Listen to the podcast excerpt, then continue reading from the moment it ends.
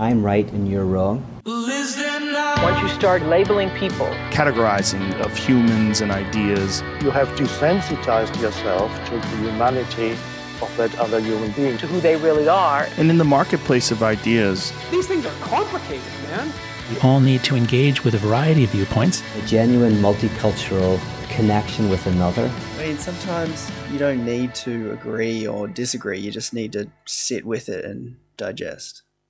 Welcome back to Ideas Digest, the show that seeks connection rather than agreement. Yeah. I came up with that the other day. I'm quite proud of it. uh, my name's Conrad, and I'm joined by regular co host Cam. Yes. In this podcast, we hear controversial or challenging ideas, and rather than unfollow and run away Yep. to like our little echo chamber and Safety. our safety nets, Yep. right? Uh, we like to dive into the context, and the context, Cam, is always the person. Yes. We seek understanding, not answers. Yes. That's at least what we are attempting to do, Yeah. right? So you That's know, the goal. We've if set we're the failing. goal. You give us points for trying, and then some more points later if we if we succeed. So our friends of the show can be the judge of that. That's right. This week is a, is just a little bit different. We're going to attempt to practice what we preach. Yep. Now, nothing is is more clickbait to my ears, Cam, than criticism. Yeah, yeah. My wife says, "Oh, you didn't wipe down the bench very well." I'm triggered. What are you talking about? I spent an hour washing those dishes. Who cares about the bench? bench will take care of itself. Sorry, it's not a counselling session for me. We'll we'll wind back. Now, in this episode, Cam, listeners might have clicked it and they're like, "I'm not so triggered by this title," yeah. But we are. but we are because and because that's okay. I guess this clickbait title isn't for you. It's about us. yeah, yeah. They're like, what do you mean? Well, the clickbait, if you didn't read it as you clicked it, it's Ideas Digest doesn't stand for truth. How does that make you feel, Cam? Uh, well, I mean, it's interesting to me. Um, I want to know why it doesn't stand for truth. What's your What's your gut reaction? I'm like, oh man, like, well, what do you mean? What are you talking about? maybe, I, maybe I'm not quite as triggered as you. okay, but- okay, I'll be the triggered one. Cam's like the level head. That's why I've got him here.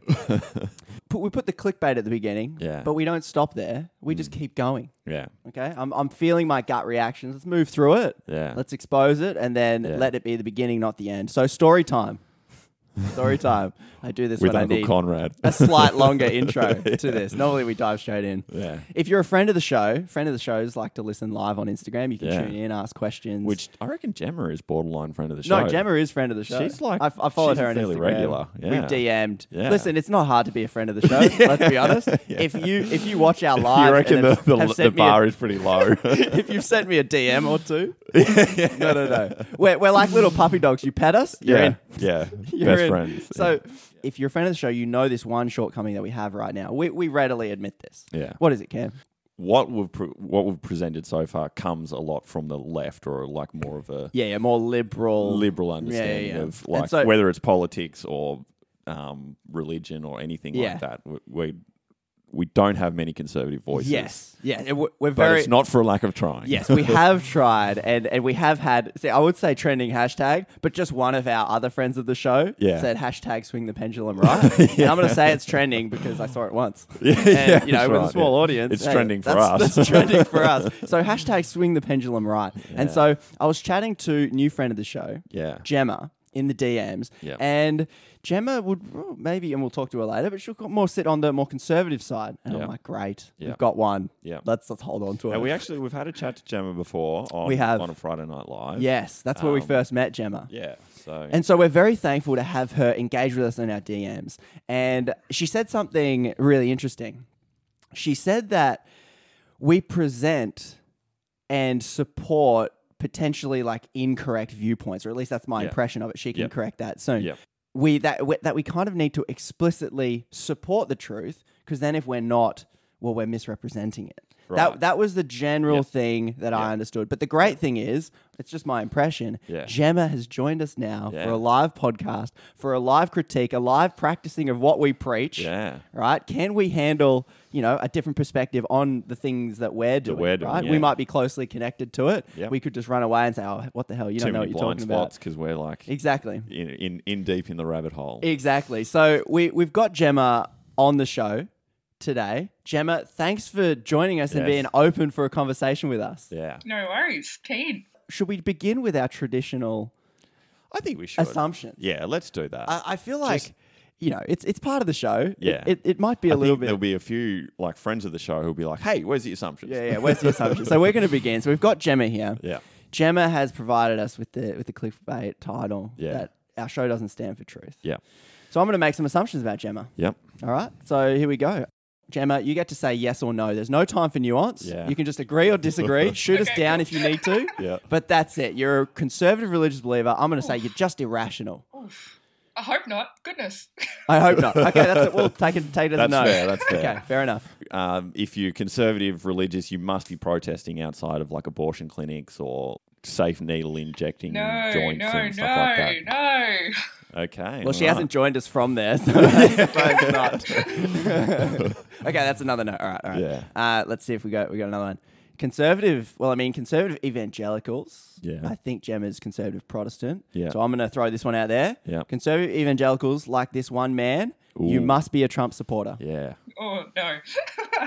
No. Oh, wow. Well, she's Shot not fitting the down. boxes. She's Shot not down. fitting in. Yeah. Okay. So what about this? What about um, uh, so and this this stems from our chat with with Hannah a couple of weeks ago, uh, where she says Hannah, the, uh, the atheist. atheist. That's right. Yeah, I should Is explain that her title Yeah, now? Hannah, yeah. the atheist. Yeah. Okay. Um, you she was sort of saying that she's um broad in her beliefs and and open and accepting. So That's what she says, yeah. Yeah, that's right. So her she would might say to you that you might be a rigid in your beliefs. Would you consider yourself rigid in what you believe? Absolutely not. Probably the opposite.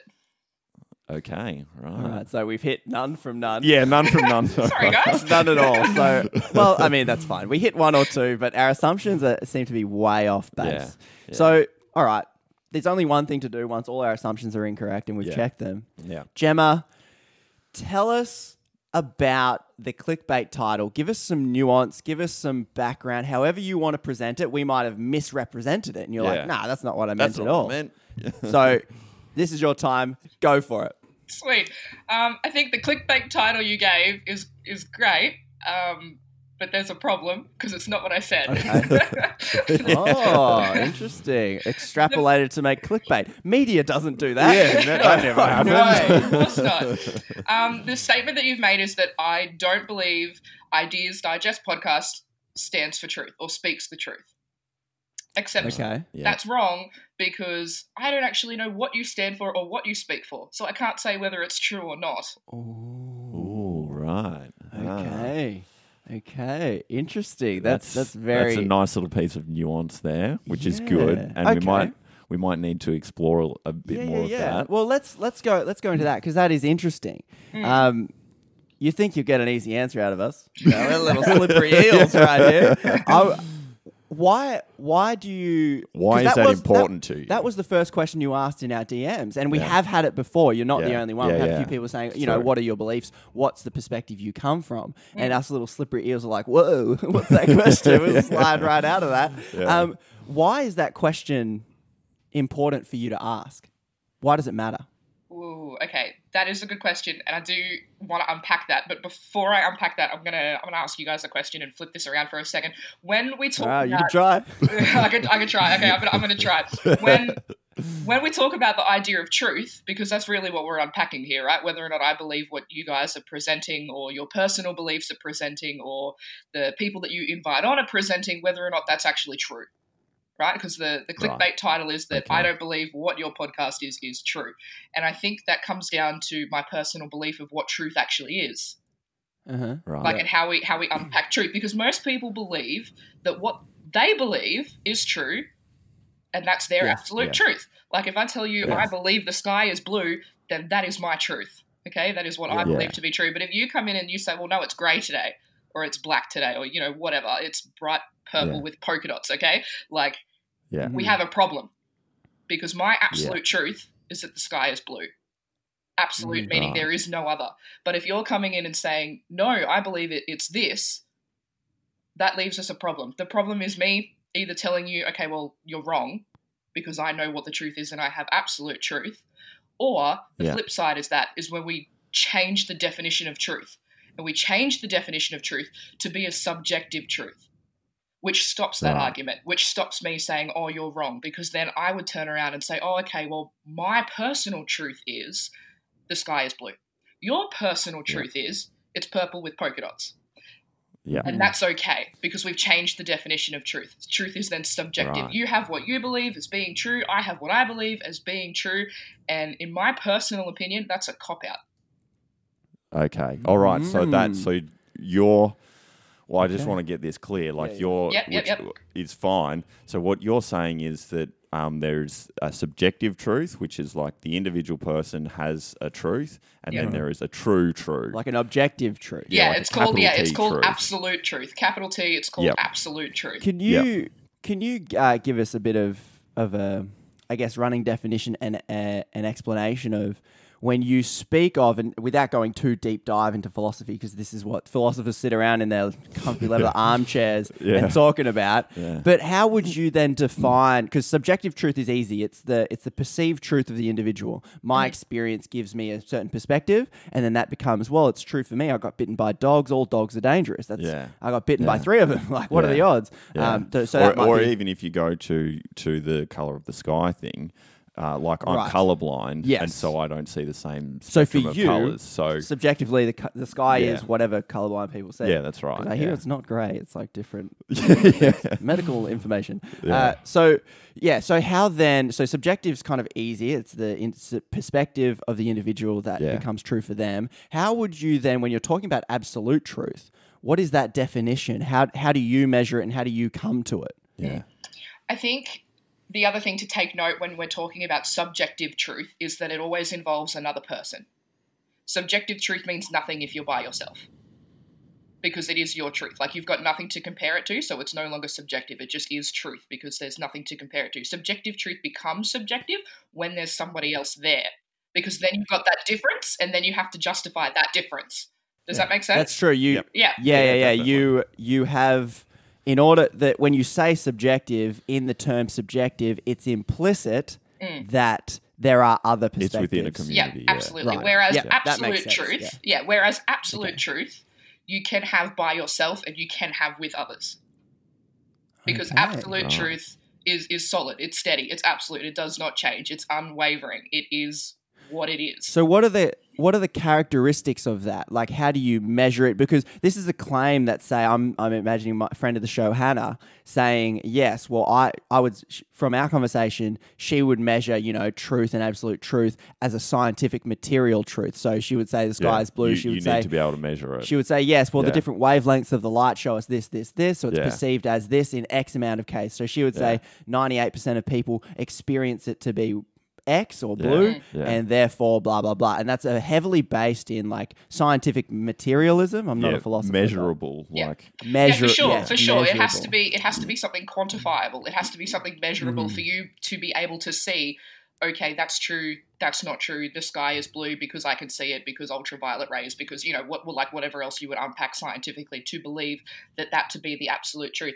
But when we talk about big, bigger things other than just Mhm. you know the sky being blue, for example, um, rape. Rape is probably something that is an absolute truth that people say Right. is wrong. The opinion that rape is wrong is pretty much an absolute truth.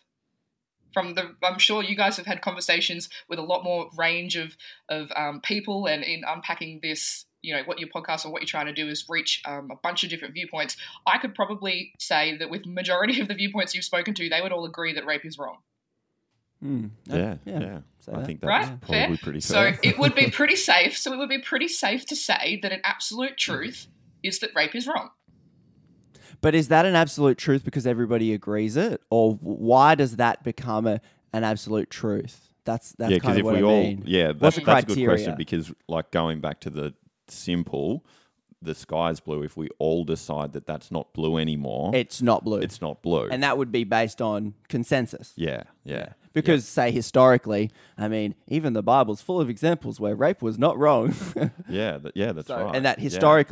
Historically, because women weren't women were below men, Yeah. so it's like, They ah, were- you, there you was an can't be ownership raped because you're my property. Yeah. I said it was okay. There's no such thing as rape because everything that I do to you is within my Doesn't violate control and consent. my power. That's right. That's yeah. right. Yeah, yeah, yeah. Yeah. So for me personally, then where I get my views of what is absolute truth and what is not, where I get my guidelines for life, where I know what to do and what not to do, what is okay and what is not okay, what is correct and right and absolute truth, what is what is wrong and bad and hurtful and sinful. I get my my guidelines for life from the Bible.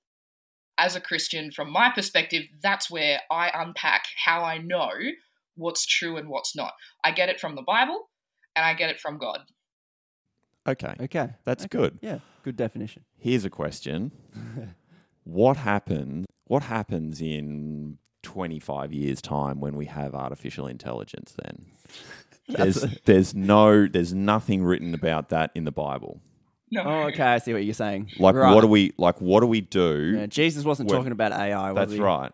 No. So like where like at what point um like we don't have it's Are there not an limits on this exhaustive- absolute truth? That's right. Yeah. I guess so- are there contexts outside of this absolute truth? Yeah.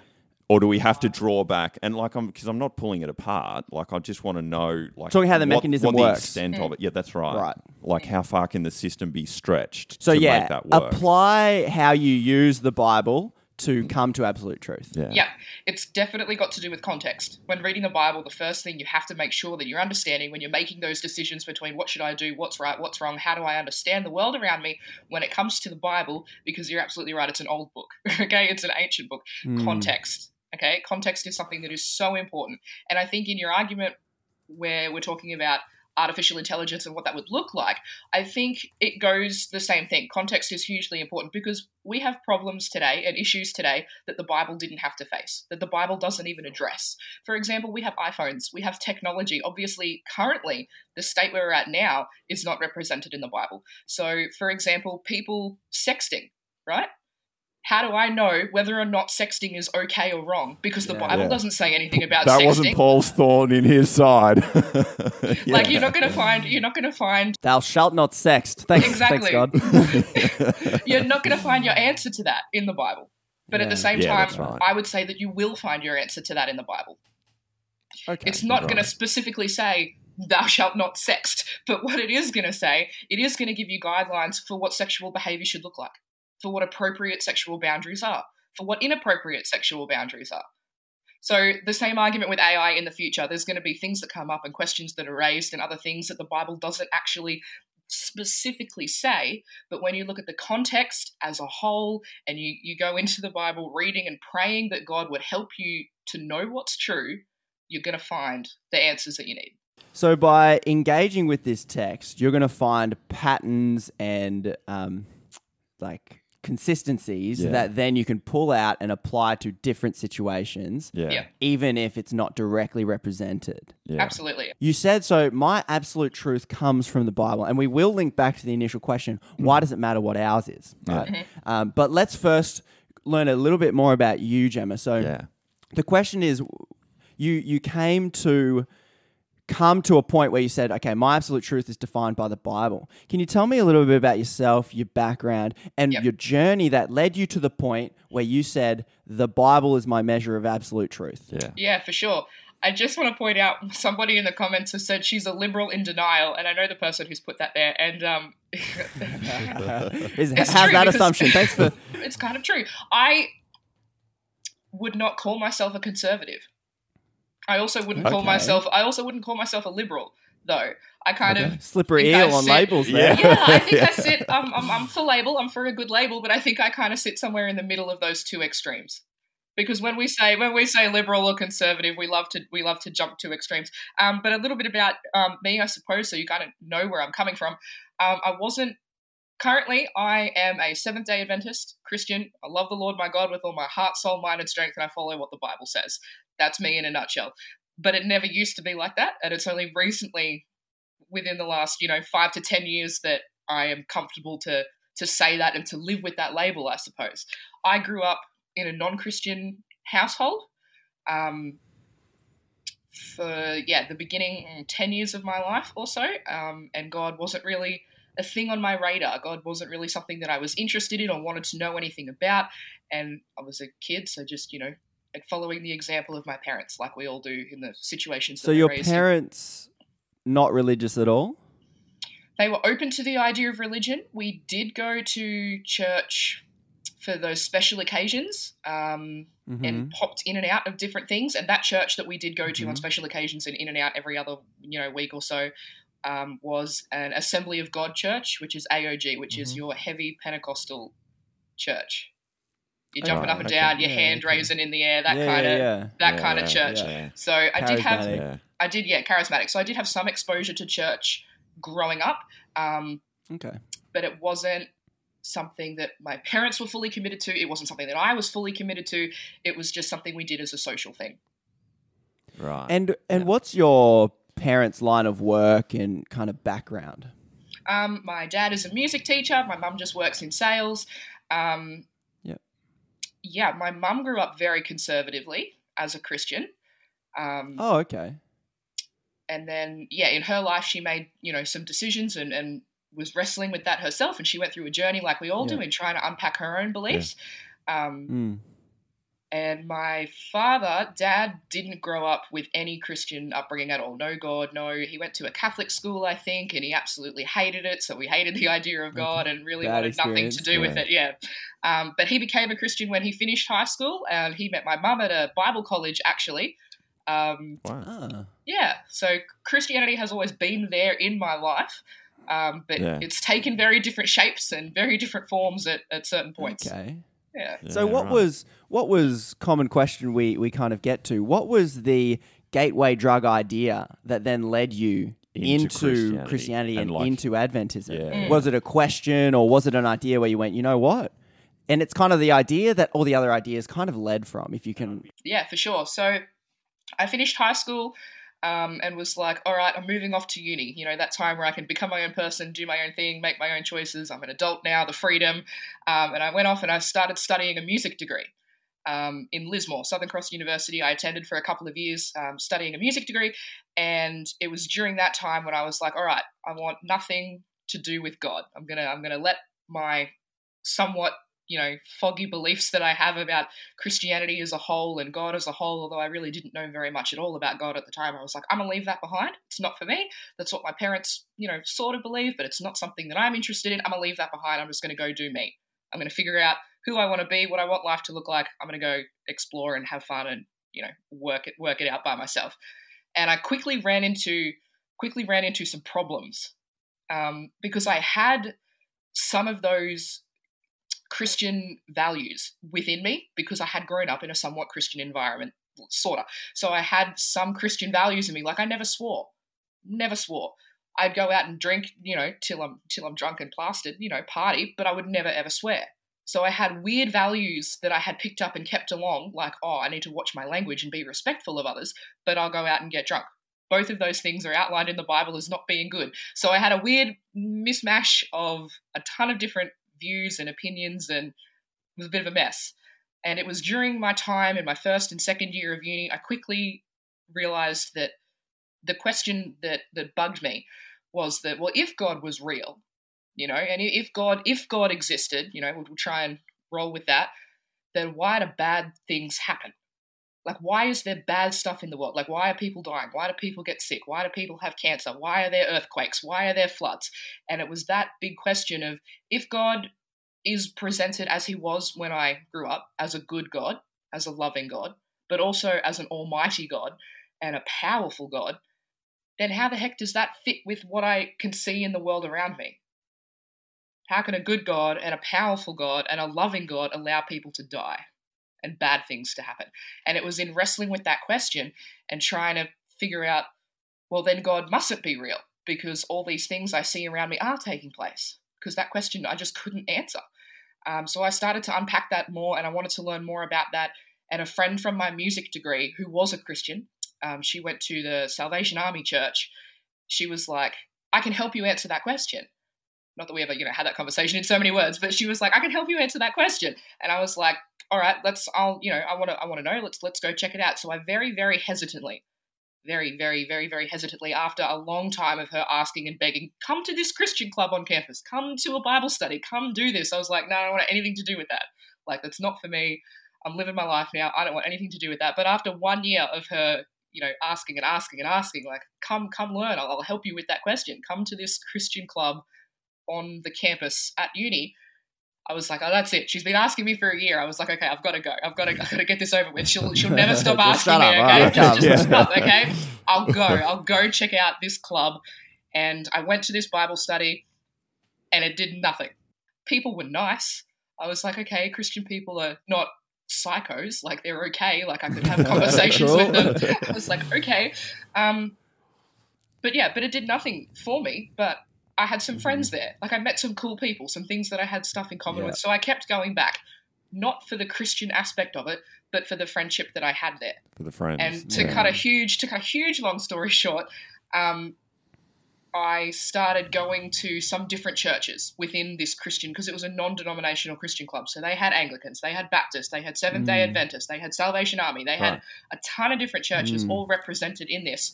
So I jumped around box of Christian hits. yeah, so I so I jumped around because I had friends now in all of these groups, and I was like, all right, if I'm gonna keep unpacking this Christian thing, because obviously some stuff had sunk in because I'd been there for a while because I loved these people, I started going Yeah. to some of their churches so that I could understand what they believed, and Mm-hmm. when I went to the Seventh Day Adventist church after was the last one on my list, I was nearly ready to give up God for good and see like, nah, this isn't. No one's been able to answer that question for me. But when I got to the Seventh Day Adventist church, they had an answer for that question, and it was from that point on I was kind of like, all right, God is real. He is up there. He does care about me. He does love me. And I'm gonna, you know, give my life to Him. And everything from then Mm. has just been a journey following that. So you're saying there's like the the gateway drug, so to speak, was the question, which is an, which is a common pattern we're getting with a lot of people we're talking with. It's the questioning that pushes people into the, I guess, the discomfort of seeking and things like that. Mm. And then it was, I guess, the answer to that very difficult question made you feel something was real hmm. because because that question could be answered. And it's hmm. almost like that question was the reason why. It's almost like it was there something within you that kind of knew there was something bigger or something going on? And then that one question was the barrier so to speak that was hmm. like and like this at, at the moment the picture of god doesn't quite make sense. But if i can remove this then all of a sudden uh, god makes It just sense opens Yeah. yeah is that because is that the flip what- side, absolutely, yeah, you- you're pretty spot on. Because the flip side of looking around and seeing the world broken, the like you look out the window, you're going to see something bad. like it's it's just the Mm. way the world is. You so, but the flip side of that, in seeing the other side of the the darkness in the world, there was light, there was beauty. There are birds, there are animals, there are flowers, there are landscapes, there are people that love, there are people that care. So there is good out there as well. And I was like, well, that just can't be an accident. Like that has to come from somewhere. Like there, there's a design and there's a purpose and there's function in the world. And I was like, there has to be a God. But then I would see the dark stuff and I would see the pain and the death and the cancer and the earthquakes. And I'm like, really, God? Like if, if you're a God that allows that, then that can't be any good. And it was that the juxtaposition between those two things and, and how they intersect and how they make sense. Like what kind of character does God have if he can allow all this good and beautiful things, but also have all this darkness? And it was me trying to make sense of, of the, the issue that is with that. just stepping back a little bit, um, you said that you went to a lot of different churches, and then it was like the last church that you went to, which was the Seventh Day Adventist one. Yep. Um, no one else had given you an answer beforehand, but you found the answer. What can you explain what that answer was? and what to- was what worked about it The first church that I did go to um, was a Presbyterian church, and I ended up spending about two years in that Presbyterian church. Although that was the big question that I had, and that was something Mhm. that I was still internally wrestling with, that was the spark point, there were still tons of other questions that I had. Like, resurrection, what the heck is that? Like, how does a human being come back to life? Like, Jesus, if Jesus was a real dude, how was he also a god? Like, there were so many other questions that I had as a whole about the the, the tiny bits and pieces I had as a kid that I wanted to unpack as well. So although I didn't get an answer specifically to that question, Mhm. I did get an answer from the Presbyterian Church for a lot of other questions, which helped me flesh out my faith a bit more. Mm. Um, so how how long's that mm. process been? Like from start to finish? Where you- like how long have you been a Christian, so to speak? Uh, okay, so I would definitely clarify the point that I was a Christian in that moment at that Presbyterian church. That's when I gave my life to Jesus and said, okay, I'm going to follow you. Yeah, six years. So yeah, been a Christian for about six years. And then you went to the adventist church and After I left the Presbyterian church, I went to the Salvation Army church. I went to a Baptist church for a bit. I went to an Anglican church for a bit. I went to just another general non denominational Pentecostal church for a bit. I, I jumped around a- a ton because I was definitely trying to find my identity, who I was, where I belonged, what Right. the answer to that question was. And then I ended up at the Adventist church, yes. And they were able to answer that question. They were. Yeah. They were. What was if you, if you can summarize what was the general why is there death and suffering? Yeah. There Big is a- question. go. yeah. There is a there's a Yeah. book, an amazing book called The Great Controversy. I don't know if you've heard of it or not. And this book Um, I'm vaguely familiar. this book unpacks that topic, specifically answering that question. Why is there good and bad in the world, and how does that make sense with a God who is all good and all loving?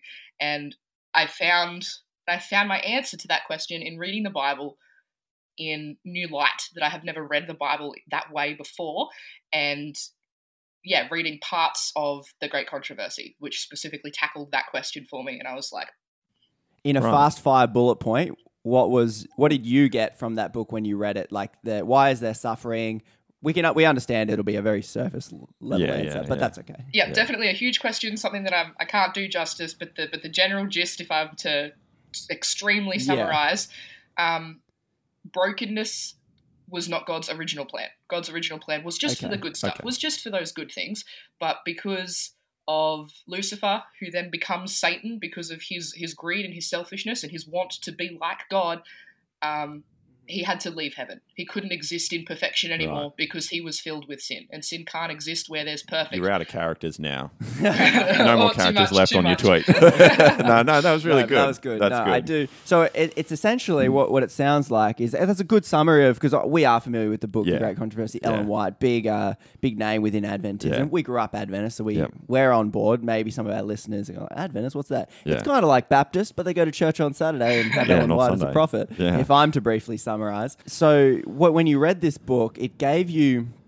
It sounds like it almost didn't. I mean, it does answer, but it answers through explanation. It, it gave like a backstory of like, okay, here's how evil. Here's got how it all here, unfolded. Yeah. and Yeah. that helped you understand and and cope with that tension of evil. Now you're like, okay, Yeah. because I understand where you come from, because I have like certainty of where that came from, Mm. I can now be not okay with it because it's still really tough, but you can understand it now, and Yeah. that that helped you. Yeah, because I could see God's character more. Because the, the character of God Okay, between having good and bad didn't Mhm. fit. Because I could see that in God's original plan, the bad wasn't meant to be there. Right. That just made so much more sense. And that fit with your picture of God. Your, your picture of God is God is a good God, but there's one thing that doesn't make sense about God. That's and my then, experience. Yes. Yeah. In that understanding, you go, ah, so God is still a good God, Yeah. but there are other circumstances that have, Like holding his hand, so to speak. so to speak, as to Yeah. why that. so is it the was like this giant jigsaw puzzle that I had filled in from the outside in, and I knew because I had spent years at a Presbyterian church, an Anglican church, and Baptist church, so I was getting all these little questions that I had filled in, but there was still this gaping hole in the middle of the puzzle, which was that question, and it was because it was because it was huge, because that question, you know, the answer to that question meant God was real or He wasn't. That that was it. The answer to that question means, yep, God is there or God's not there, and that would change and the entirety of who I was was going to be answered in that question.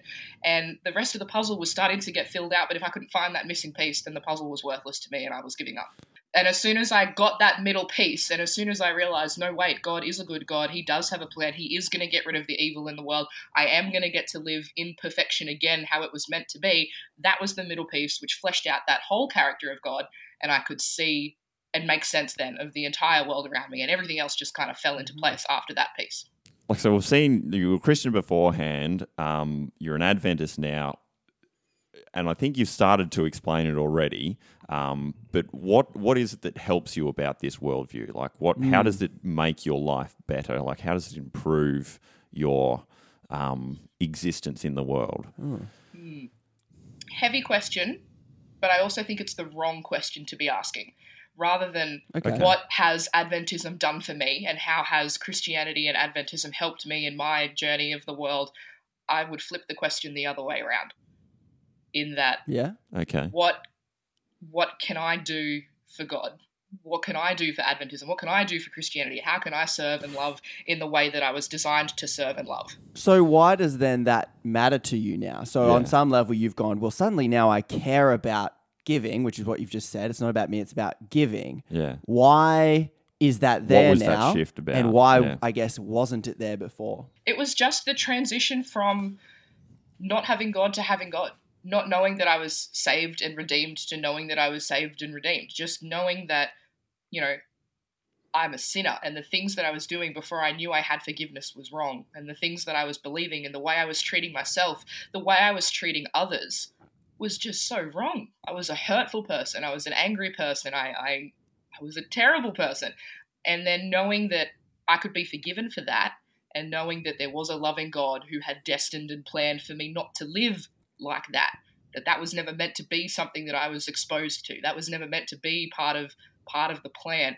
And knowing that I could have that, knowing that I could have perfection, knowing that I could live in heaven, knowing that there is somebody out there who loved me even though I was doing all of those things. It's just the, the general Christian understanding of grace and forgiveness and love that changed my perspective of everything. So because you, uh, yeah, just trying to map it, because you felt accepted, you felt loved, you felt like you uh, were forgiven, like you're saying, and you you are almost now no longer a, a bad person, so to speak. That has empowered you to then look outside yourself and go, well, what can I give then? And you're no longer, I guess, focusing on yourself. Is that a fair as- assessment? Pretty much, yeah. Just clarify a couple of things. It was not that I could see love from people. It was that through the love from people, I could see God. It wasn't that you know the people were being nice, the people were being loving. That was so true. But it was it was having that experience with God and that relationship with God that sparked that. And I am still a sinner. I still make mistakes. I still stuff up on a daily basis. But it wasn't the fact that, oh, now I'm a Christian. Now I'm good. Now I'm a Christian. Now I'm better. Now I'm a Christian. Now I'm, you know, I'm amazing and I'm okay. It was, well, now I'm a Christian. I'm forgiven.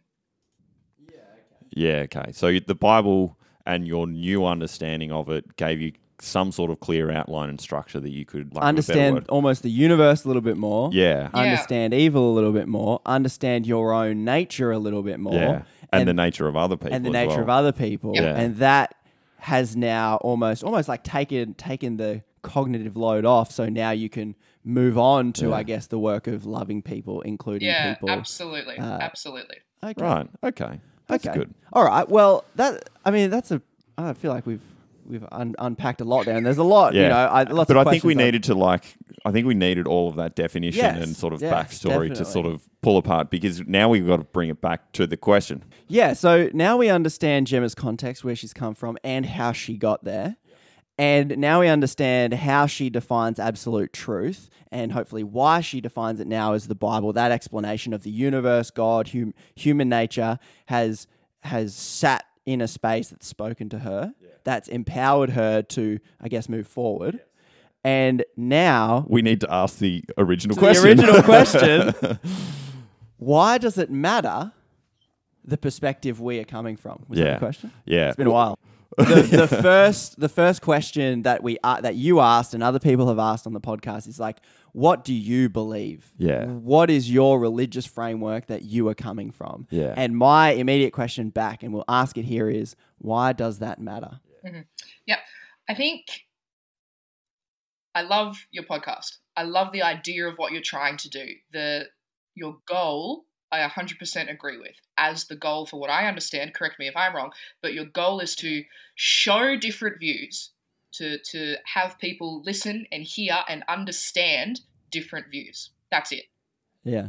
Not put in your That's two it, cents pretty worth or anything like that. That's it. well, well, very That's it. close. I'll just uh, add a tiny bit of nuance, which is we- pretty much what you've said, but to understand the people behind the ideas. Yes. Because I don't think you can truly understand the idea without the people. yeah. Yeah, so like you've just done with me, you've unpacked the context behind their idea and why they believe what they Yes. believe. Done. Love Yes. that. Yes. I Yeah. think that's amazing. Yeah.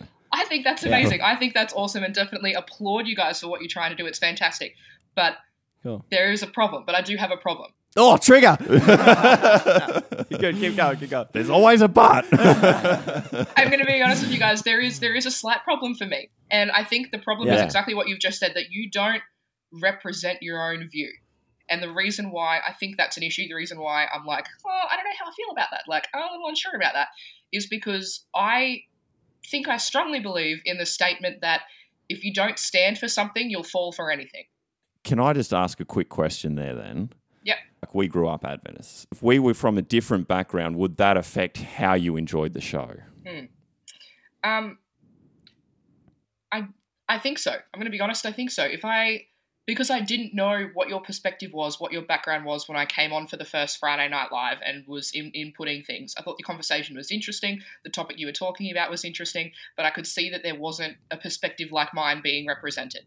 And I was like, Mm, it's right. interesting to learn. And like, obviously, you want to learn. People should want to know what other people believe. People should want to have an understanding of, okay, so that's where you're coming from. That's your context. That's what you believe.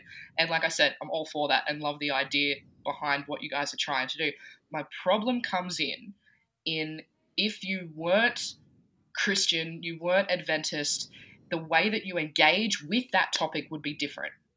If you were coming from a Muslim, as much as you guys say that you don't want to put in your own beliefs to that, the types of questions you ask, the way you lead conversation, in in like having it, you know, it's naturally going to come out that you have a Christian background.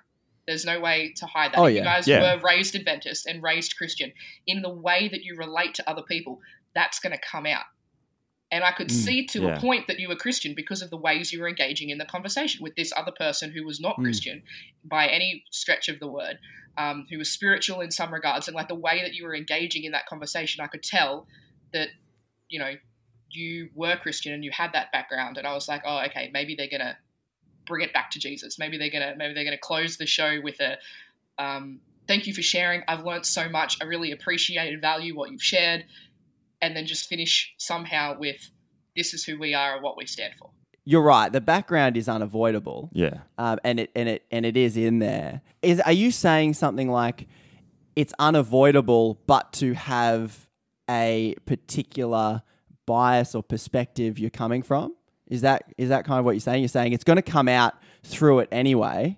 Hmm. So uh, it's not possible. It's not possible to kind of be neutral. Is that kind of what I'm hearing a little bit? Yeah, yeah, yeah, exactly. Because you guys are trying to remain impartial to get other people's perspectives out there. But I'm saying that's Mm, Is that a bad thing or a good thing? I'm going to say it's neither a bad thing nor a good thing, but Mm. it does. I'm not going to. Um, hmm. I don't think it's the right thing. Okay. Please right. explain, Pauline Yeah. Hanson, 1999. It's not necessarily bad, but I just don't know if it's right. Because hmm. from my perspective, keep because going. I like it. Because if you are a Christian, if you are an Adventist, if you are a follower of Christ and you love the Lord your God, then you should not be ashamed of the gospel. Because that's what the Bible teaches. That's what Christ teaches. For I am not ashamed of the gospel, for the power of God, for salvation to all believes. Book of Romans, okay? And there are so many other verses in the Bible that talk about not being ashamed of, of who you are and what you believe. So by remaining impartial, you might not necessarily be ashamed of what you believe, but by not representing or showing what you believe, it comes across as being ashamed. Oh, okay. So Ah, if we're right. not explicit, Yeah. you're saying some people might. You're obviously not inferring we. Excellent. I like that. Yeah. Um, but you but you're saying some people might perceive it as like, oh, why aren't these guys open about it? They're ashamed. They must it. be ashamed Yeah. of it, and then they'll be like, oh, like, oh, that's that's not that's not very nice. I just want to dig into one definition of something you've just said. Is that you said if you're a Christian, you love Jesus, you should be sharing the gospel. Just a quick definition. It might seem basic and rudimentary to some people. Yeah. But what what do you mean when you say share the gospel? Yeah. So the gospel is the good news of Jesus. The gospel is the Christian message. The gospel is Jesus' death and resurrection. It is that love and that freedom and forgiveness that we were talking about, that I was talking about in my journey. It's that experience of knowing God. In a nutshell, it is Jesus died on the cross for your sins. Now you can go to heaven and live forever. In a, in the kind of nutshell, like, and that's the good news, roughly, and that's what we kind of should be sharing. That's the center of it. I'm going to add the resurrection to that, the death and resurrection, because the resurrection is Okay. that promise of the good news. But yes, that's it in a nutshell. Yeah. Okay. All right. All right. Cool. Cool. Okay. So that's what you mean by gospel, and that's the message you're saying Yep. we should be sharing. And if we're not sharing it, it's almost as if we're ashamed. You did say explicit. I don't think that in every podcast you have to be Jesus died and resurrected for you, so you get to go to heaven. I don't think you need to explicitly state that in every single podcast. But I do think you need to. I think you need to be open and respectful about who you are and your beliefs, just as much as you ask the people you bring on to be open and respectful about their beliefs. What is what is gained uh, when if we if we did what you're talking about? Like, what do you think the benefit could be if we if we did share our personal uh, views and perspectives more? What do you think the the benefit of that is? Aside from, I'm going to put, I'm going to come back to the Bible. I'm just going to sit that there for a minute. Aside from that, I'll get to that in a sec. Aside from that, I think it would be beneficial for your viewers to know who you are, to be able to see insight into who you are. Yes, we want to see other perspectives. Yes, we want to learn about other cultures, other contexts, other people. Yeah, that's great. But if we don't have that that faith and connection with the people who are actually presenting the views, then why should I care? Why should I follow your podcast? Why should I care about you if I don't know who you are? I can care about the other people that are coming on and I can respect their beliefs and decisions and their, their character and I can learn about them in their cultural context and I can be like, yes, I get that person. I get that understanding. But if I can't do that with you as the, the guys who run the show, why? Yeah, you're saying, and it's a fair point. People have a larger connection point if they know who we are, Yeah. what we stand for, where we're coming from. I can relate to you. I can see myself in you. I can, Yeah. I can kind of understand. It does make sense. It's how we we relate to everybody. Can I throw in another thing just quickly Sure. before we move on? It also shows people if they can relate to you and they see you treating other people with respect, if they can see, if they can relate to you as Adventist, as Christian, as whatever, if they can relate to you and see how open minded you are and see how open to having conversations you are and see how willing you are to listen to other perspectives, then maybe they'll want to be like that too, which is what we need more of. It enables us to be a role model Mm. to people who are similar to us. Yes, yeah, yeah. That's what I'm Interesting. hearing. Ah, yeah. as long as you are representing that view. Because the minute you stop representing Right. that view, you lose me. Right. So you okay? This is this is a good good segue. We kind of spoke in the in the DMs a, li- a little bit about this. You mentioned that you almost joined the show accidentally under false pretenses, not really knowing where we were, and then you toyed with the idea of unfollowing, being like, "Listen, I don't know where these guys where these guys stand for." And you mentioned some of your friends had unfollowed because they went, "Listen, they're not clearly representing my views and my perspectives. I don't know who they are, so why should I follow?" Yeah. Can you talk me through some of the logic of maybe you personally or some of your friends? What was the thought process as they were listening and went, you know what? I don't, I don't want to be a part of this or listen to this or things like that. Yep. Yeah.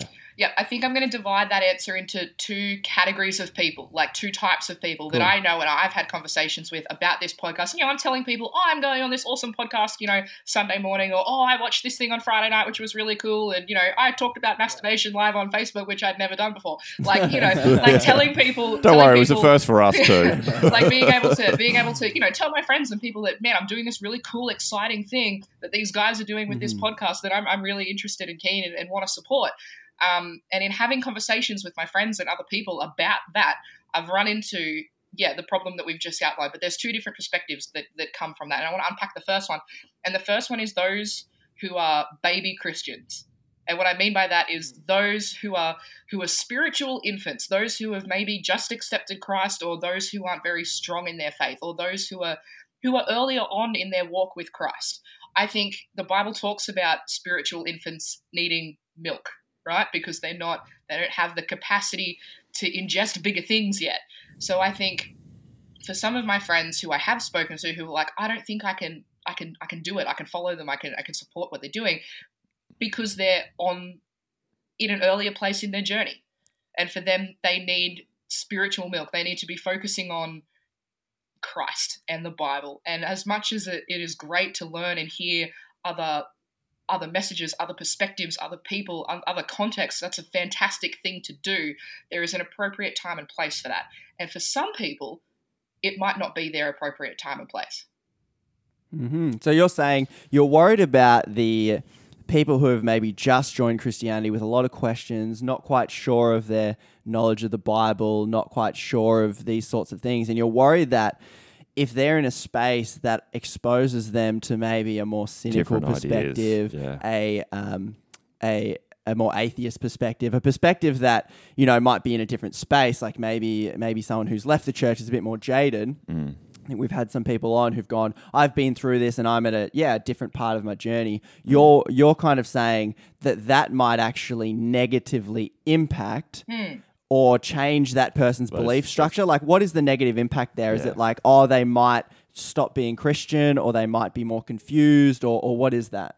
it's a struggle. The Christian walk is not an easy walk. Understanding the, the Bible, unpacking the world around you, being a Christian is not an easy thing. If it was, everybody would be one. But it's not. It's not an easy thing. And I think um, a comment has just come through, which I want to touch on. Through media and personal interactions, people have less understanding with Christians, and I fully, fully agree and believe with that. The, you throw around the word Christian in a in a public space, you're going to get a lot of different responses, and majority of them aren't going to be good the world Mhm. around us and the culture today, when they hear the word Christian, it's never anything like, "Oh, yay, the Christians are here." It's, "Oh, great!" like it's never, it's not, it's not. Right, a Why do you thing. think that is?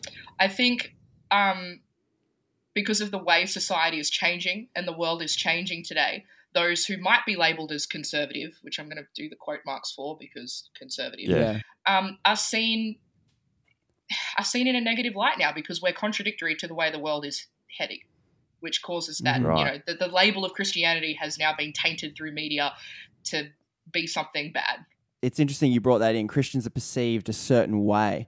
Do you feel like as it's it's harmful for say these uh, baby Christians, as you call them, like new Christians as they're coming in? Do you think it's harmful for them to hear potentially how they've been perceived? So if we have someone on the podcast who's gone, I was a Christian for X amount of years, Oh, it hurt yeah. me in this Good way, this way, this way. Yeah. I might be a little bit angry and bitter, and here's my perspective. Do you think that that new Christian hearing that perspective, do you think ultimately that's a harmful thing for them to hear, and then potentially they should probably you you would recommend probably don't listen to it? And further to that, like they, if they're a new Christian in inverted commas, like we're talking about, they've come from society. So wouldn't they already have that negative outlook on Christianity? But they've chosen to do that. Like they've chosen to pull the trigger already anyway. Do you Well, know I don't know. This is what. Yeah, that's right. So that's Yeah, see, this is the thing. I can't really answer that question because there's a thousand different contexts because that's different for every individual. There are some people that have come from the world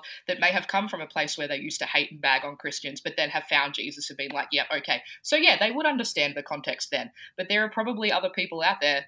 There are definitely other people out there that have come from a place of not really knowing anything about Christianity, not really having an opinion or perspective about Christianity, who have found God and been like, yeah, okay. In which case, I would argue that it might be damaging for them.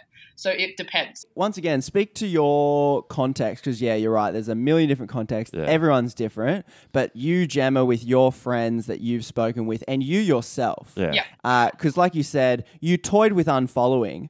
Why? What was that thought process to go? You know what? I don't really need to be a part of this. Yeah. Talk it's me not through got that. value for me. Okay, so moving on away from the first category, which was the, the baby Christians, the new Christians, the spiritual Cool. infants, moving away from that, moving into the second category of people that I've found um, in speaking to about this who are like, oh, I don't know, you know, how I feel about that, um, is because I just want to say that there is a difference between the thing that, for me personally, for my experience, then falling into that second category, Yeah, as fine. going, maybe I should unfollow, maybe I shouldn't, you know.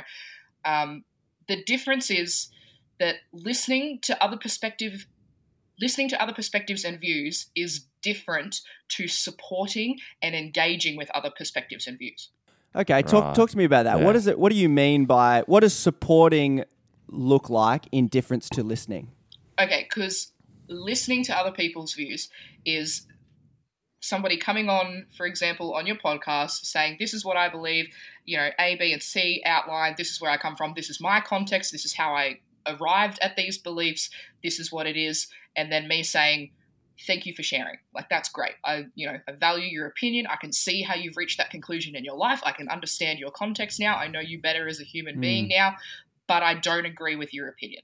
It's the end bit that's key. It's saying I respectfully disagree with you. Because this is this is exactly explicitly what we don't do. Like I'll be open about that. Yeah, we yeah. explicitly do not agree or disagree, and Yeah. explicitly say that's not the point. Yeah. But you're saying That's that crucial. unless we explicitly say Yeah. I agree or I disagree, then it be- it goes from listening to supporting. yeah. Hmm. because the minute that you the minute that you transition from you know let's put your views here. Let's talk about them. Let's discuss them. I'm going to engage in having conversation with you exactly the same as you would have the first time. And if at the end of the, the summation of, of their beliefs, A, B, and C, this is my context, blah, blah, blah, this is how I've arrived to my points, you say, okay, great, thanks very much. And that's it. Yeah. Yeah. It's it's supporting. It's following. It's pushing even. Whoa, pushing. Pushing, Okay. Un- okay. Unpack that for me because Yeah. obviously we're a little bit like dazed and confused, being like, okay, because because we, I guess, wouldn't necessarily see it like Yeah, that. yeah, So try and explain it to us. Try and bring us around. Sell us on this idea of like, unless we openly disagree, It's it's, a support. supporting. Like, how does because I would have put. so I'll let's define because I think this is important. Yes. Let's define what support is. Oh, for, well, from what we think. from what we Okay. think. Yeah. Yeah, yeah. And then we'll get what you define support Yes, to be. that's a Yeah, good- definitely. and then yeah. that will help the conversation, Yeah, yeah. I think. So support for me, and you may want to add little bits and pieces here, Conrad. But support for me is like um, you have you've presented an idea, and you say this is how we should move through the world. Like this is how we should set up policy in politics. This is how we should like an affirmative opinion. Yes, that's right. It's Right. like we want you to make a positive action towards moving towards this idea. Yeah, so we have an opinion, and then and then it would look like if on the idea, if we were to support it, Yeah. I would think it would look like, from our definition, support would look like saying, "Hey, everybody, go and sign up here. Yeah. You will Let's- all enjoy it. We loved it. Yes. Go check it out." Go to the sky is blue again. Go back Yeah, to that yeah, thing. yeah. So if we we get somebody on and they say no, it's purple, we then go out and say You're to right. people, It's purple. You're right. You everybody everybody everybody should be le- believing now that Yes. the sky is purple. That's what supporting would look like for us. That's what we would define it as. So Yeah. How does it do look you, like for you? does that Okay. differ or is it It differs slightly. I want to say that we'll go with the sky is blue because I love that. That works really well. In saying that somebody comes on, they say the sky is blue. Okay. Mm-hmm. When you don't state yourself that it's blue or it's purple with polka dots, when you don't take either stand, when you remain silent, it looks like support. You might not have explicitly said, go, you know, You're saying the perception of the of the Mm. individual.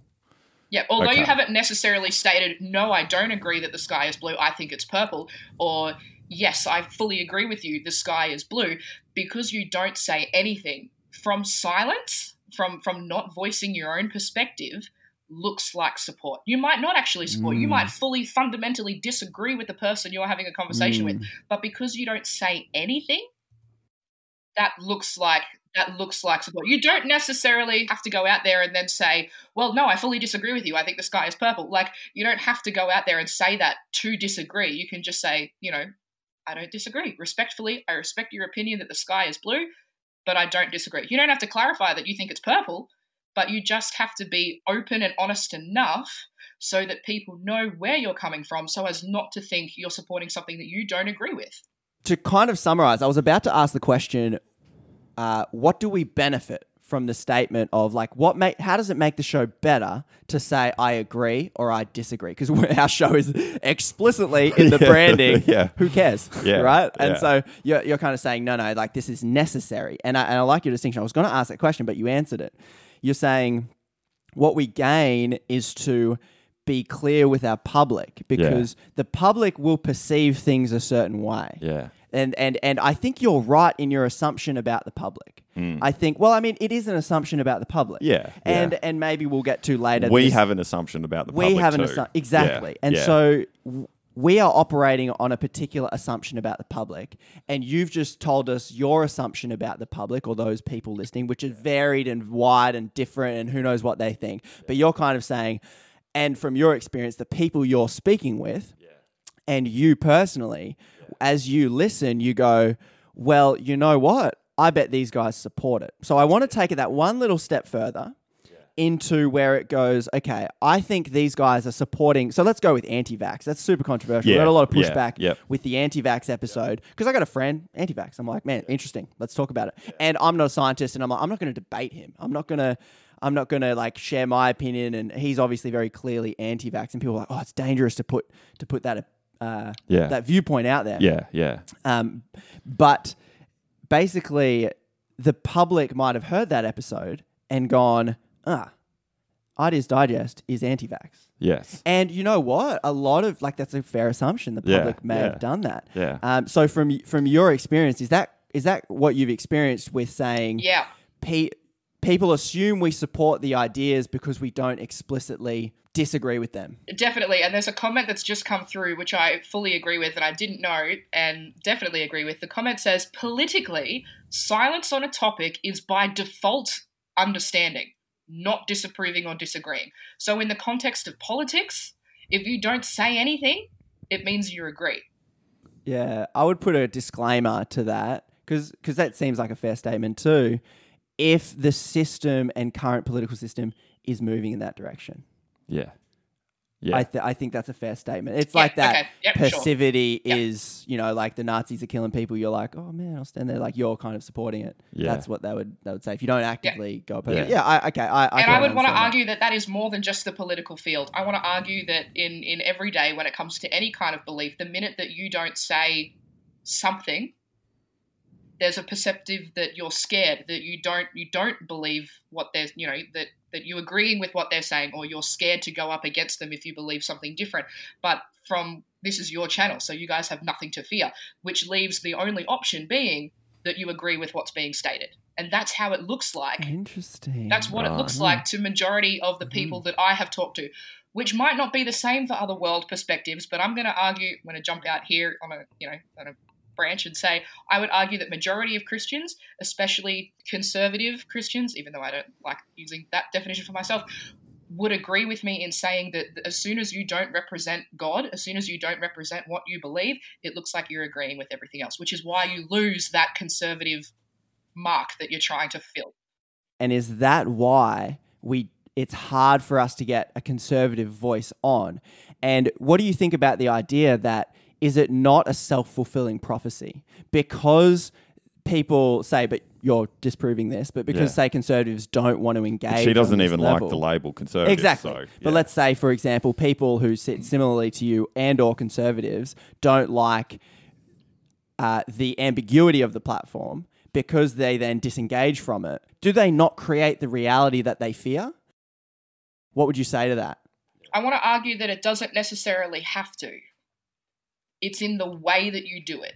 There's definitely that's definitely going to be a problem. Like that will definitely be your biggest problem. But there is a way that you can do well, it. it currently is. yeah, yeah, but there can be a way to do it where you don't isolate people. There can be a way to do it where you are still saying, I am a Christian, I believe in the Bible, or whatever your beliefs may be, not going to put you in a box, whatever your beliefs may be, there is still a way for you to stand for what you believe, but also being respectful enough to give that other person a voice. We just haven't seen it before because we're no good at doing it. But there are people out there that can do it. There are people out there that have enough respect, enough grace, enough love to be able to let somebody else share their perspective without jumping in and cutting them down. Let's get practical. yeah. In this context, with this culture, with this platform, with this podcast, what does that look like to you? which we have kind of already talked about already at the it's, it's that thing at the end. It's that end statement. Like after somebody you don't have to come in guns a blazing you know jesus christ is the only way. If you don't believe him you go to hell. Like like you don't have to do that. Like you can still be respectful in you being quiet and letting the other person speak letting the other person have their say. But at the end the thing to bring it home is to saying we are christians this is what we stand for, and then you would flesh out however much you would want to flesh out. But it doesn't have to be, you know, 100%. You could do 3%, as long as it's there, as long as you've got that qualifying statement at the end that says, I respect what you believe, thank you for sharing your opinion, but I disagree because I am a Christian, or ABC, whatever. Thought experiment. If we did that, and we said, I'm going to throw oh, it's it's the running it's the running joke of the of the show. I'm going to make an assumption that maybe people who sit in a camp similar or adjacent or close to where you're sitting would look at someone like Rob Bell and go, "Nah, that guy's a universalist. He's doesn't represent what I, you know, believe." Let's say people the conservatives that we want to get on the show would think that. Let's say at the end of the show we said something similar that placed us in that camp we said something like, "Yeah, you know what? I don't think, and I, I think all religions are probably speaking to God." And we said something more liberal Christian. that the that the then quote unquote conservatives would disagree with. Would they want to come on after hearing that? Would they want to listen to the podcast after hearing that? Would they want to engage with the podcast after hearing that? What do you think? If it didn't represent their view, would they still want to listen? I think so, yes, because Christianity, again, as a whole, has a heap of different facets, like so many different denominations, so many different beliefs. And at the moment, we've just been talking about that qualifier at the end as Christian general broad statements that majority of Christians will agree with. Like, we don't believe that because, you know, Jesus, because the Bible. As All right, let's push it then. Let's push it and say, I believe Allah is the right and true Allahu Akbar. same as God. same Like as even- God, and, yeah. and, and we're actually newly converted Muslims. Please listen to this podcast. Would we still get so now we're not even the umbrella of of Christian? Yeah. Would we still get the engagement from uh, conservative type Christians? I doubt it. Would they want to follow? Okay, Probably not. is it unfair, I guess, for us to invite people on and then try and learn from their ideas, try and take as much away from it as we can, and then at the end say, thanks a lot, but you're wrong. kind of, yeah, and that's what you and say. That's, yeah, and that's, I, I guess, because uh. as soon as you state an explicit truth claim, mm. then you automatically, without wanting to, Even if you don't shoot them down, that's right, it is still saying that there is a wrong way of believing. and you've just shared your view, Yeah, and that's wrong. and implicitly, yeah, by me saying what I think is true, I'm uh, it's, it's not yeah I'm implicitly saying Yeah. which is subtly saying that's wrong. yeah. And So, thanks for listening. Thanks for sharing. So how do we how do we um, have a space like how do we create this open space that Without doing that. allows doing all of these just talking to Mm. different people, learning from different people, but have it shut down because people can't don't want to engage with it. I want to say that you can't do that. There's not going to be a way to do that Right. because if you I believe- digest is impossible. essentially that's what the logic we're coming to because here's my point if if you oh. are christian if you mm. are adventist if you personally mm. believe in what the bible mm-hmm. says your goal is going to be speaking the truth. As defined by the Bible, or Adventism a, or a whatever. specific Christian reading of the Bible. if that's what your belief is. If that's what your belief is Right. you are going to stand for what is true what is absolute true with a capital t as expressed in the bible by god okay? That's where your standpoint is going to be. The problem the problem is you have to follow jesus' example which means that the problem is going to be when you have other people that express their views there will be difference there will be a point where you you don't say it you don't express it but there will be a point where something is wrong there are things that are right and there are things that are wrong. There's a time to be respectful, and that's all the time, but there is a specific time where you need to speak harshly. We look at Jesus' example. Jesus Right. talked with Jesus talked with a ton of people. Sinners, prostitutes, okay? He talked with a broad range of people, but not once in the Bible do I ever find where Jesus didn't stand for who he was. He never backed down from saying, I am the Son of God, there were times when Jesus was quiet. For example, when he's talking to Pilate, you know, when Jesus doesn't explicitly state, oh, yeah, I am the son, you know, like he doesn't stop, you know, being who he is, but he remains silent. So there's definitely times when you can be silent and respectful in letting someone share their opinion, but there's also times when you have to just say what the truth is. And the truth is, you don't agree. Cool.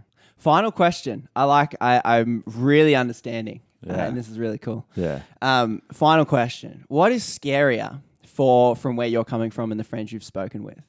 Is it scarier or more intimidating or whatever to have ambiguity? Whereas we're like, man, who are these guys? I don't know what they stand for. Or is it scarier to ha- to see obvious difference? So if we were two young Muslim imams and we're we're trying to connect with the Christian crowd, um, Yeah. is that scarier to know? Okay, they're Muslim. That's how they see the world, or is it scarier to not know from where you sit? I think it's scarier to not know. I think having the ambiguity behind you guys is going to cause more problems with conservative Christians than than knowing. Much much scarier to not know. And I want to unpack that a little bit more. Is I think the reason why you don't have a lot of, you know, Christians, conservative Christians maybe, but Christians in general, um, engaging with your podcast is because they don't know.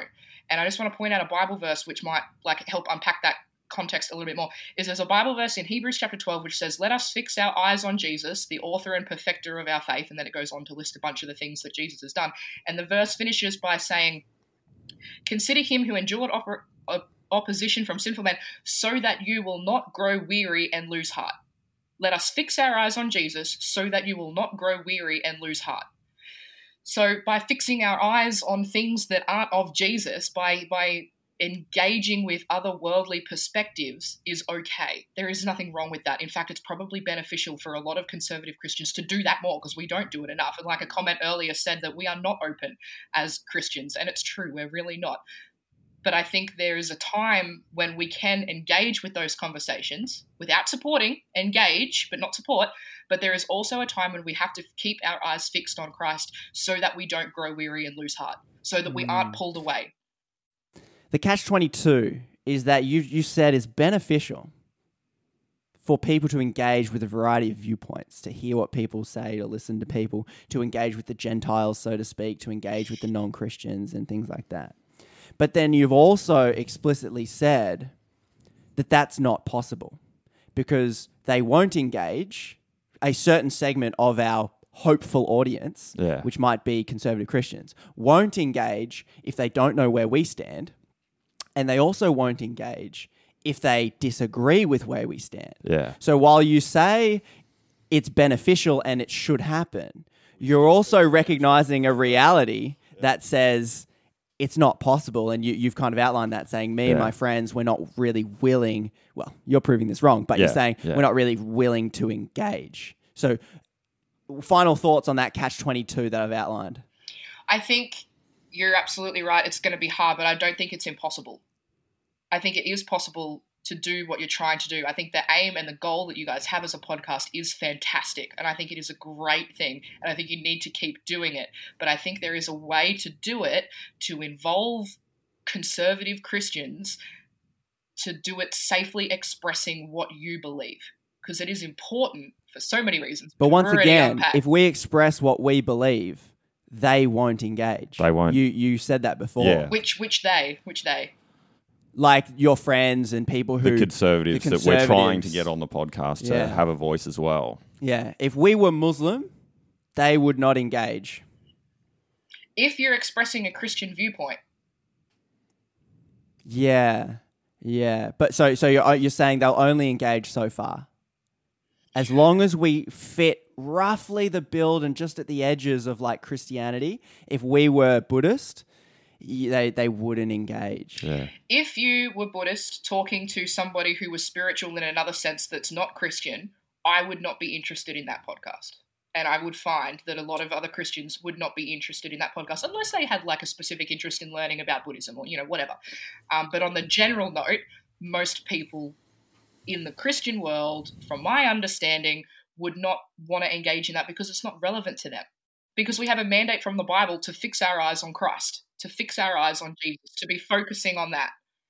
it's almost like, and I don't, I'm not trying to be harsh or anything, but there's limits on it. This is kind of what I'm picking up. This is what this is what I'm taking away from it. Yeah.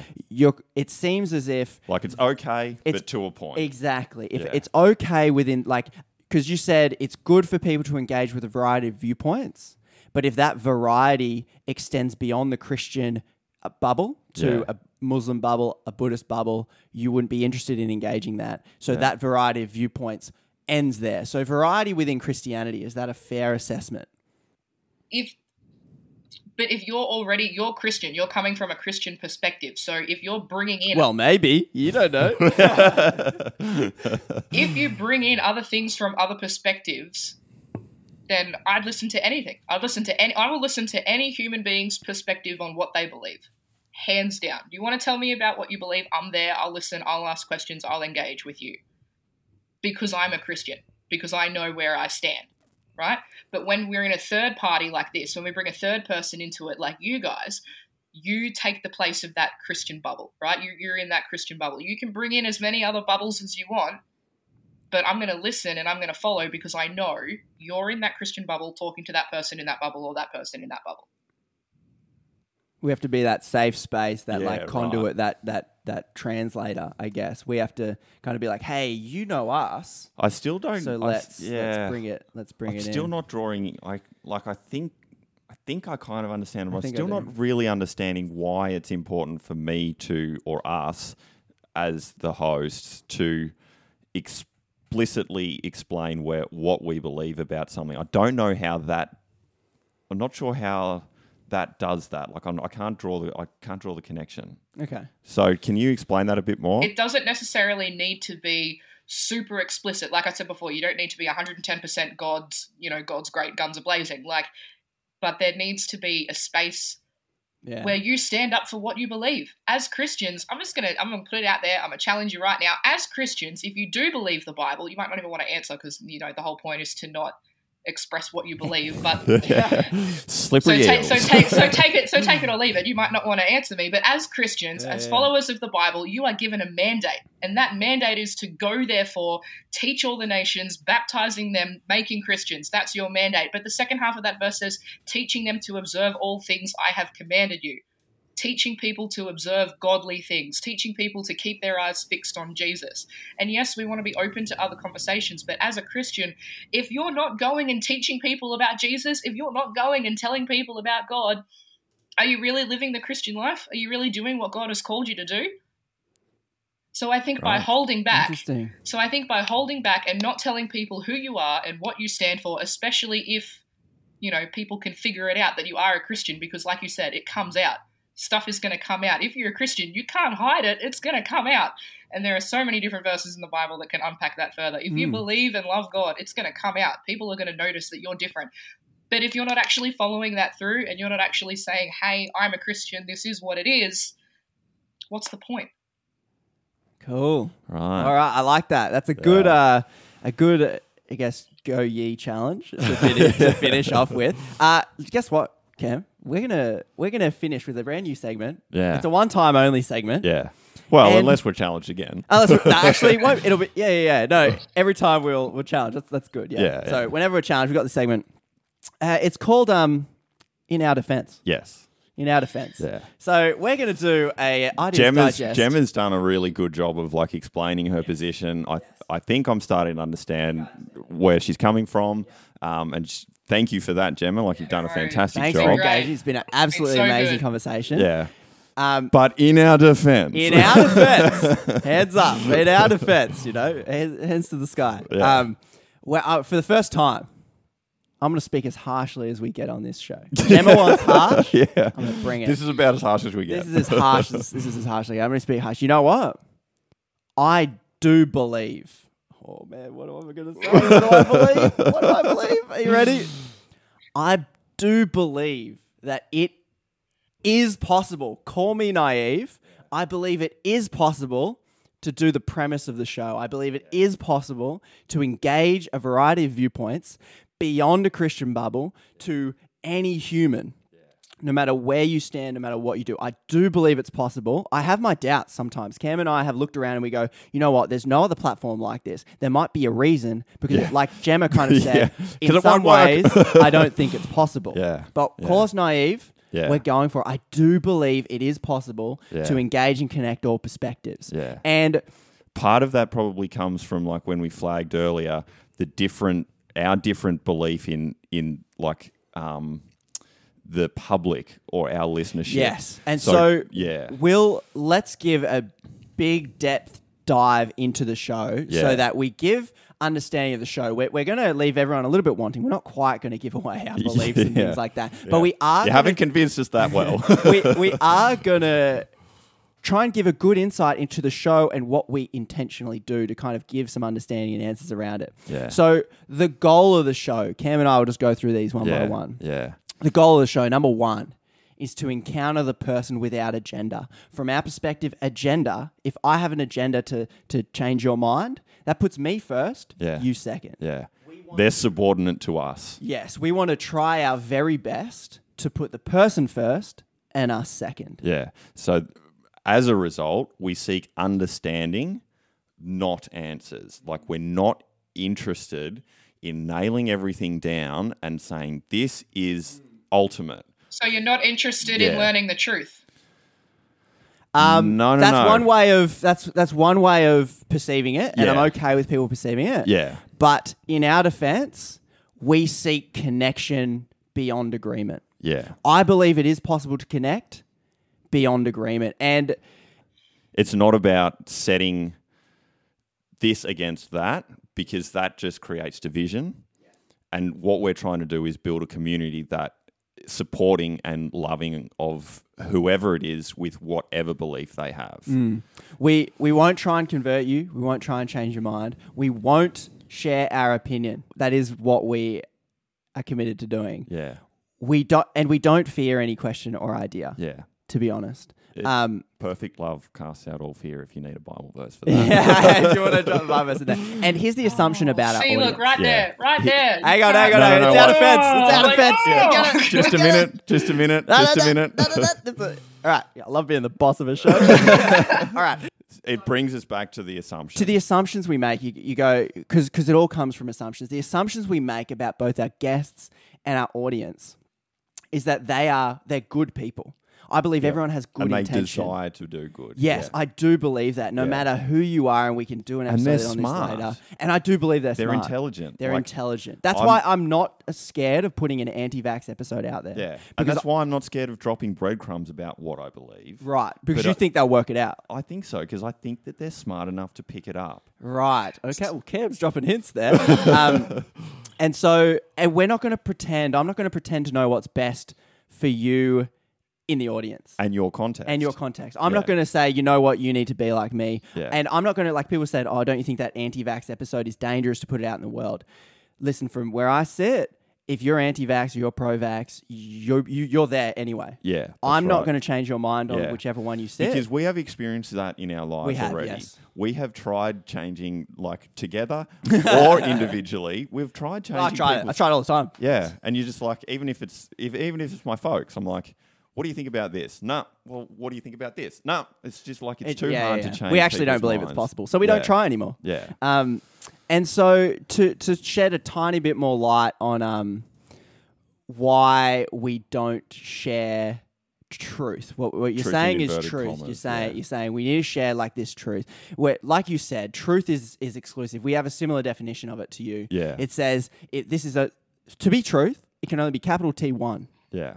Capital T one truth, and that and that implicitly says that the one we have, Yeah. if it's different to the one you have, then we're right and you're wrong. Yeah. And we believe on this platform that when you do that, it divides people Excludes. and it stops the. It's a barrier between Yeah. me understanding you. Yeah. So we the goal for us is to understand the person Yeah. first, Yeah. and that requires us Yeah. to put what we think to the back. Yeah. So that we can truly have no agenda. to like just to before. lower that barrier to entry for people to engage. Yeah, Yeah. yeah, Um, and so, and and to the last question, the ones like, why don't you share your views? What do you believe? Why don't you? Why don't you share it? Well, the reason we s- try our best, you know, once again, breadcrumbs may drop and you may work it out. Yeah. Uh, but we try not to show our political or religious deck of cards. It's an attempt to maintain this platform without agenda. Yeah. And the reason we we don't personally share, because in my experience, if I go into a conversation with someone I just meet on the street, Yeah. and I'm just like, "Hey man, how are you? Oh, this guy's got a beard, looks kind of like a cool guy," Yeah. um, and we and we just start chatting. Something will come up, maybe politically. I have no idea where he stands, and he has no idea where I stand. There's no political label to it. There's no party. There's no anything. Yeah. And for quite some time, we'll actually be discussing the idea itself without anything else. Yeah. And then the more we get to know him, like, oh, this guy's actually a Trump supporter. Yeah. But I understood him so much more before I dropped all those assumptions on him. That's right. Yeah. And as uh, soon as you labeled, it reduced your ability to understand him. it does. And I've noticed this personally. If someone assumes my beliefs, yeah. the conversation changes. It turns more quickly into a debate. Yeah. Because they're operating on assumptions. Which was one of the rules we have. which no is one of the rules. so hopefully, on some level, if you have any more questions, we'd be happy to to to try Either- and talk more. DMs or Send us some messages in the, in the in the DMs. Um, hopefully, that gives some kind of insight in the platform, the process of thought behind it. Um, and you still may disagree with what what we what we've Yeah, just outlined. that's okay. You still might disagree with that. And yeah, that's Gemma, do you still disagree? Absolutely.